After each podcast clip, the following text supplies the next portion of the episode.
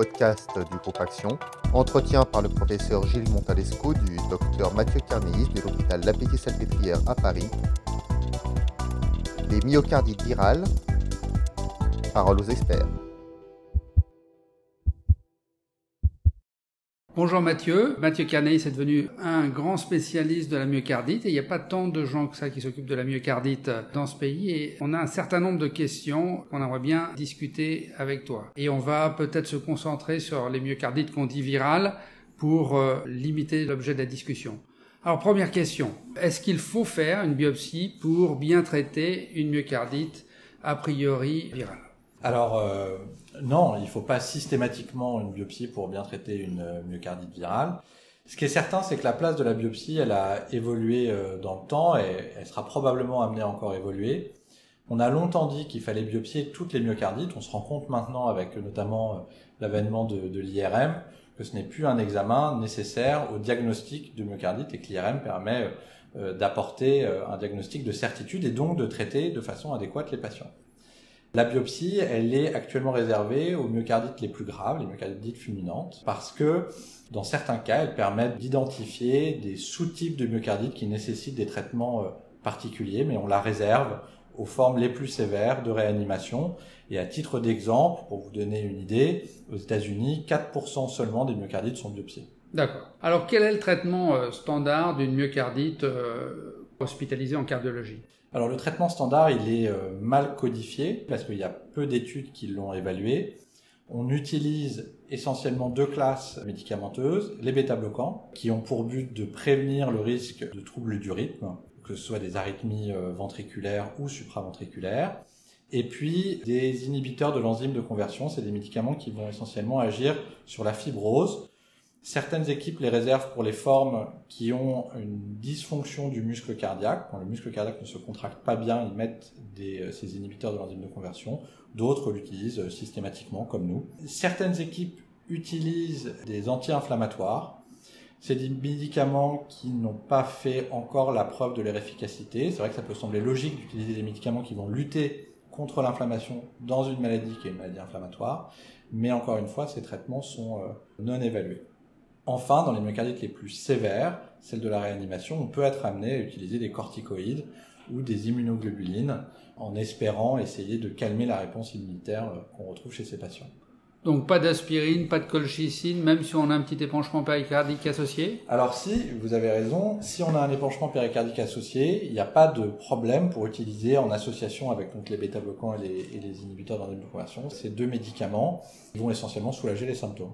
Alors quels sont les autres euh, traitements possibles, envisageables, testés dans les essais cliniques, dont un que tu mènes? Oui, alors il y a d'autres traitements possibles. Il y a notamment un médicament qui est un inhibiteur de l'interleukine 1. Alors derrière ce, ce, nom un peu savant, c'est un médicament qui va en fait avoir une action anti-inflammatoire, qui est déjà utilisé euh, dans d'autres maladies, notamment dans les rhumatismes euh, inflammatoires, et puis dans une maladie qu'on connaît bien en cardiologie, qui est la péricardite, et notamment la péricardite récidivante. Donc ce traitement, on est en train de l'évaluer dans la myocardite. Il y a d'autres études en cours qui évaluent la colchicine qui agit un peu selon le même mécanisme que euh, l'inhibition de l'interleukine 1 et qui va donc agir contre l'inflammation. Et puis il y a d'autres voies qui sont en cours de développement euh, pour aller cibler des voies lymphocytaires euh, particulières.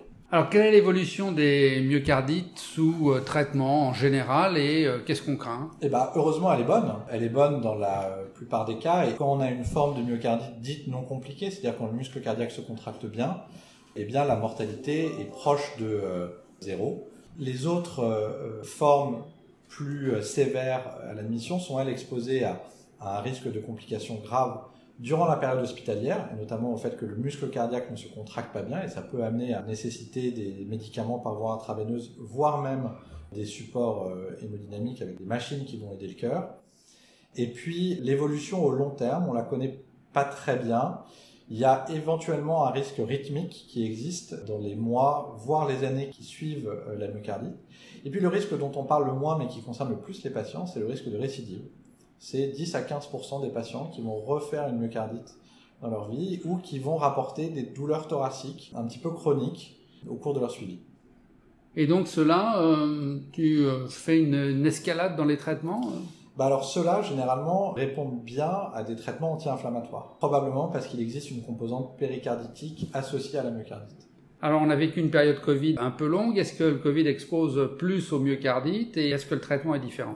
Alors est-ce que le Covid expose plus au myocardite que d'autres virus? Ça, je, n'en suis pas certain. Il y avait déjà des myocardites sévères euh, grippales, il y a des myocardites euh, à des virus simples, des adénovirus ou des virus influenzés. Ce qui est certain, c'est qu'on a vu, euh, notamment quelques semaines après la première vague, des myocardites arriver dans les services de cardiologie qui étaient des myocardites particulières, on en a parlé dans les médias, avec des formes dites Kawasaki-like, hein, associées à cette maladie qu'on voyait essentiellement chez l'enfant et qui est associée en plus à des atteintes cutanées, euh, à de la fièvre, et qui répond bien à un traitement par immunoglobuline. Donc c'est une petite spécificité, c'est que ces myocardites, en plus des traitements habituels qu'on peut donner, on donne des immunoglobulines, parce que c'est un traitement qu'on donnait dans la maladie de Kawasaki.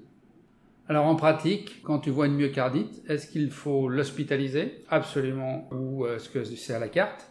Et euh, en pratique, qu'est-ce que tu euh, fais à cette myocardite euh, pour la prendre en charge? Alors moi je pense que toute myocardite doit être hospitalisée. J'en suis convaincu parce qu'il existe durant les premiers jours, d'une part, un risque d'évolution vers des formes plus sévères et des dysfonctions du muscle cardiaque.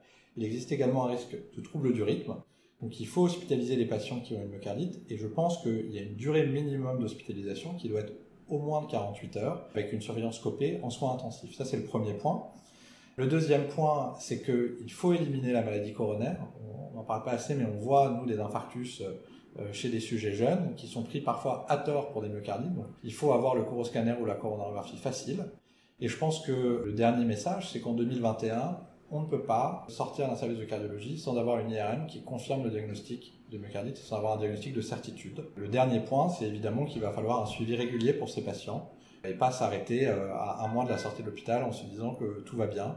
Il faut refaire l'IRM euh, à six mois, il faut euh, contre-indiquer le sport pendant six mois et le réautoriser après une épreuve d'effort. Donc ça nécessite quand même une prise en charge cardiologique.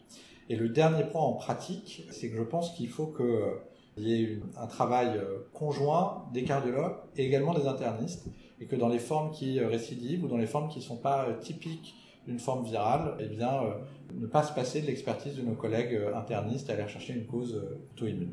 Eh ben, merci beaucoup, Mathieu. Merci.